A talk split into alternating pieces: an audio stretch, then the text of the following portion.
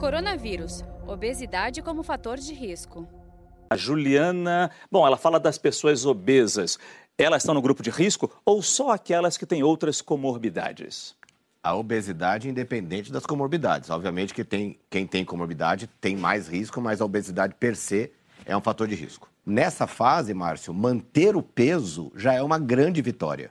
Mantenha seu medicamento, mantenha seu peso, coma saudável. A gente já falou do arroz, do feijão, da, da, da salada, de uma proteína.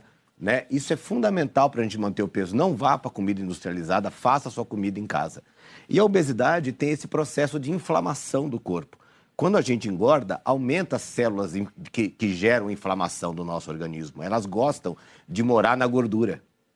E essa inflamação vem aumentada, já é aumentada, e quando você chega, você tem contato com o vírus, isso aumenta mais ainda. Quer dizer, os pacientes obesos, eles precisam é, redobrar os cuidados. Redobrar os cuidados. O isolamento tem que ser tão importante para eles quanto é para um idoso, por exemplo. Exatamente. Saiba mais em g1.com.br barra coronavírus.